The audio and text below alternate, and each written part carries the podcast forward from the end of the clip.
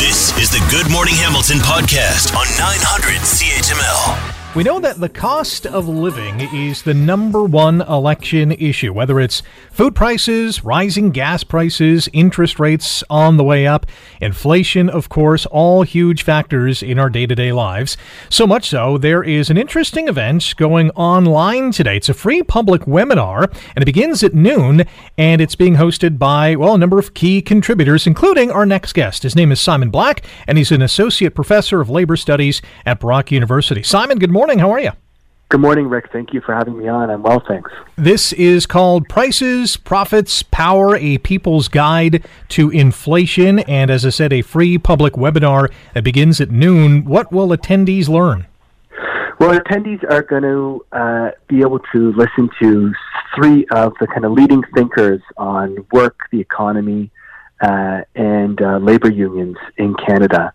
And they're going to hear uh, an explanation for inflation and some of the solutions that we can uh, have to inflation and the, and the cost of living crisis that, that working class and middle class households are, are feeling right now, and um, learn a, a, kind of different approach to understanding uh, why we're experiencing inflation, why the economy is experiencing inflation, and uh, a different approach to what can be done about it than what we hear from you know, some Bay Street economists and, and the likes of uh, Pierre Poilievre, who's running for the uh, the conservative leadership, who seems to have dominated the narrative around inflation.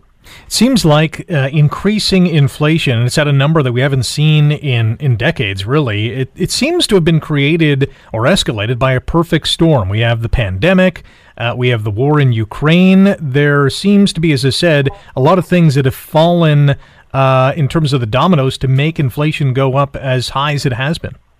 Yeah, we like you said, it's a perfect storm, uh, and those who those who are kind of selling, uh, you know, one explanation for what we're experiencing as, as far as the inflation at the at the moment are, uh, you know, really just kind of snake oil salesmen. This this is a perfect storm. We had consumers who saved up during the, the during the pandemic. Um, so we have pent up demand in the economy.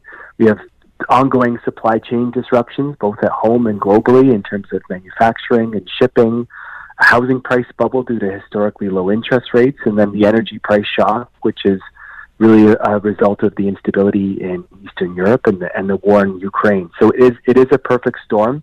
There are uh, many causes or factors as to, uh, to explain the current inflation, but there's also some solutions that I think working people should be aware of, and that's what we're going to discuss uh, during the webinar. Simon Black is our guest on Good Morning Hamilton on 900 CHML. Simon is an associate professor of labor studies at Brock University, and today's free public webinar, which begins at noon today, is called "Prices, Profits, Power: A People's Guide to Inflation." What kind of solutions solutions will uh, those who do attend um, be able to find out about? Well, you know, the, the in in the past, um, some economists in certain kind of current or certain past historical moments uh, said that the cause of inflation was workers' wages going up. Right, that was that was causing increase in prices. Wages were going up. Um, what we're seeing now has nothing to do. There's no evidence that labor market pressures are causing inflation. Workers are not seeing any real wage growth worker share of the economic pie. Uh, GDP has not grown.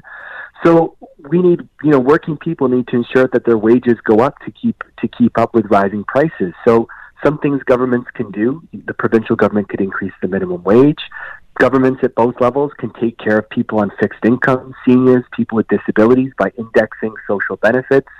We need more affordable housing, non-market housing, co-op housing, and so on to uh, to ease the pressure in the housing market. We could be taxing the excess profits of banks and oil and gas companies who are doing very well at this moment as they're seeing record profits. Uh, and we need to ensure that more more workers have access to unionization and collective bargaining, so that they have power in their workplaces and in the labor market to ensure that their wages keep up with rising prices. The most visible way that it appears that Canada is tackling rising inflation is to increase interest rates. We've seen the central bank do so a couple of times. Another interest rate hike scheduled to happen on Wednesday. Uh, is Canada tackling inflation in the right way? Well, you know, there's different ways governments can tackle inflation. The Bank of Canada, unfortunately, has a, has a mandate which is to keep inflation at a, at a certain level, and economists uh, agree and uh, and disagree on whether that should be their only mandate. Many economists, including myself, would see that say that the Bank of Canada also needs to ensure that there's full employment in the economy. The Bank of Canada has a blunt instrument for dealing with inflation, and that's increasing interest rates.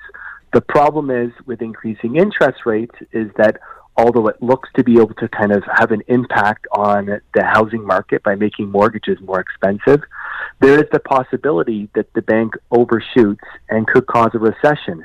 And what that means is that working people themselves who haven't caused the inflation actually end up being the victims of the Bank of Canada's uh, interest rate hikes.